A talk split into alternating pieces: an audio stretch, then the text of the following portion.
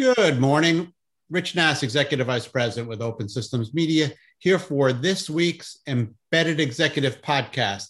This week, my embedded executive is Joanna Pingel, a product manager at MathWorks. Hello, Joanna. How are you? Hi, I'm great. I'm happy to be here. Thank you. So, one thing that often confuses me is it the MathWorks or is it MathWorks? Uh, we get that question a lot. So it is now MathWorks. Uh, when I started, it was the MathWorks, and then at some point it switched over. So uh, you're cooler if you just say MathWorks, kind of like Walmart or Target or any of those other ones as well. If only it was so easy to be cool, but that's not the case. Okay, so um, you are the AI expert. I shouldn't say the AI expert, an AI expert. So that's really where I want to take you because that is such a uh, front of mind topic these days. Um, and I heard you say something that I need you to explain to me something called the AI driven workflow, where that's where an engineer should start. I don't know what that means. What is an AI driven workflow? Sure. So, for engineers, when you're just starting out with AI, um, and of course, this varies application to application, but you tend to focus a lot on AI modeling. So you hear that a lot. You'll Google AI modeling um, when you're just getting started with, with AI. But what, what we've realized over the course of many applications and many projects is regardless of the application, engineers can really benefit from looking at the AI workflow or the entire AI picture, which is basically narrowed down to four common steps. So this is pre-processing, this is modeling, this is simulation and test, and then finally deployment. And so these four steps make up the AI workflow. And engineers can really look at the bigger picture and benefit from focusing not just on the AI modeling, which might be the starting point for people, but looking at the entire workflow to make you more successful with AI.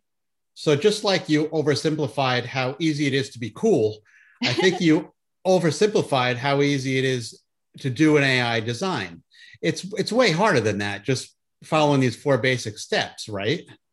Absolutely. So you're going to you're going to run into let's say some some challenges uh, specific, specifically around those those four steps so when you start out you focus maybe on on the modeling but which model do you want to use um, where should i start how do i make my model more accurate those kinds of questions then there's maybe not enough data how do you figure out how to create more data to be able to feed into the model because the model is really driven on data. Finally, how am I testing? How am I simulating these results and making sure that I'm confident in the results uh, before I deploy them as well? Okay, so now that we have the questions, where do we get the answers? That's a great question. So I think for for me, it's really starting out with a problem or maybe a reference problem that you start with um, that you can feel successful with as well. So not starting with uh, one incredibly hard, challenging problem, but first of all, breaking it down piece by piece, and then also making sure that those steps are, are super achievable as well.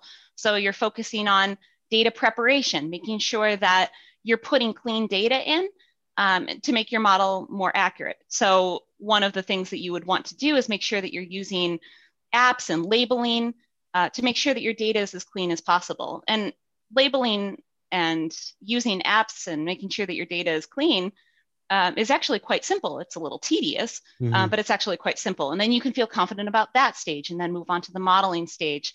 Um, one example of that would be using pre trained models that other experts have created as a really good starting point for your application. And that's typically what we see engineers working on um, when they're first starting out with AI as well. Now, I'm assuming MathWorks does a lot of this work for the engineer or or at least puts in the framework where you plug in your variables is that true and and then where do you go from there i would say that's maybe true and not true so matlab is built for engineers and scientists so of course you probably know matlab from uh, from signal processing, from image processing, and then the deep learning component of that fits really on top of that. So it's a tool that engineers expect, and it's a tool that engineers are comfortable with already. So to incorporate deep learning into that uh, makes a lot of sense.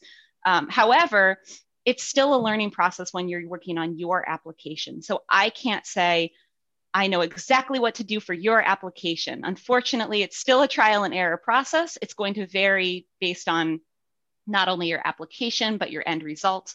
Um, and so it's going to be a trial and error process. So MATLAB for me is, is the tool that I would want to use to help iterate on those designs. There's a lot of talk these days about AI at the edge. Are we there yet, or is that just something that people like to throw around? so I would say that was a very heavy sigh. um, I think there's always room for improvement. I think we've come a really long way.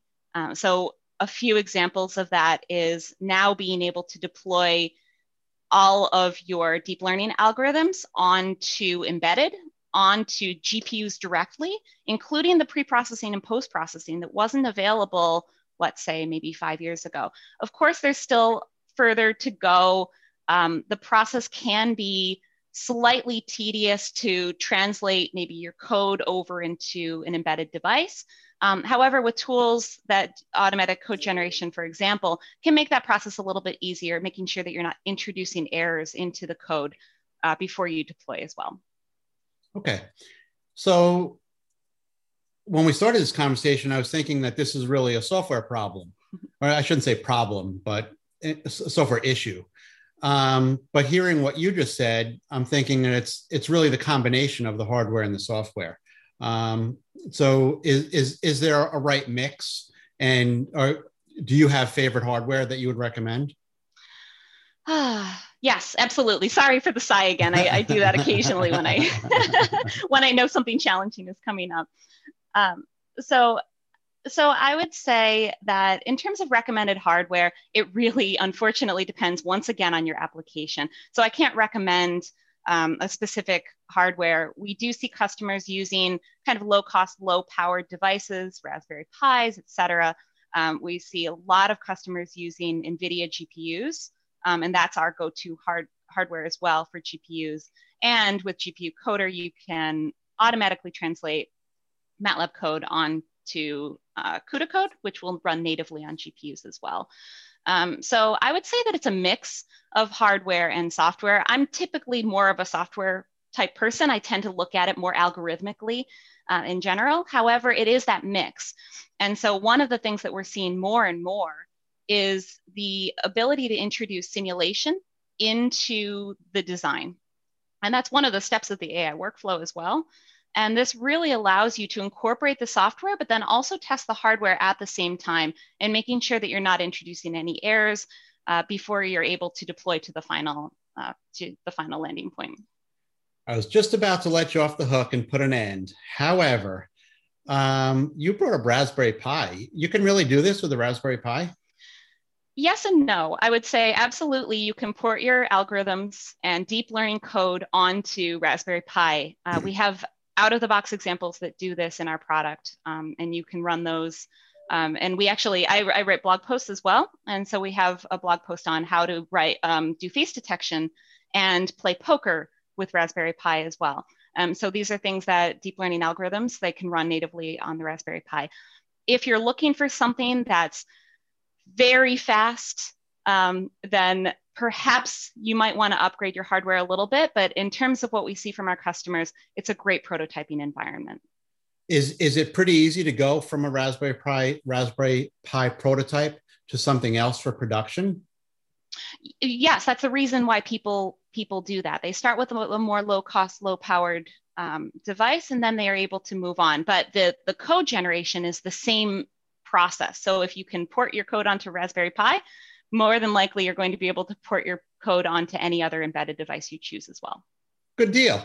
Thank you very much, Joanna. This has been highly educational for me. Thanks so much for having me. That was Joanna Pingel. She is a product manager at MathWorks, and I am Rich Nass with Open Systems Media. You have a great day, Joanna. Thank you.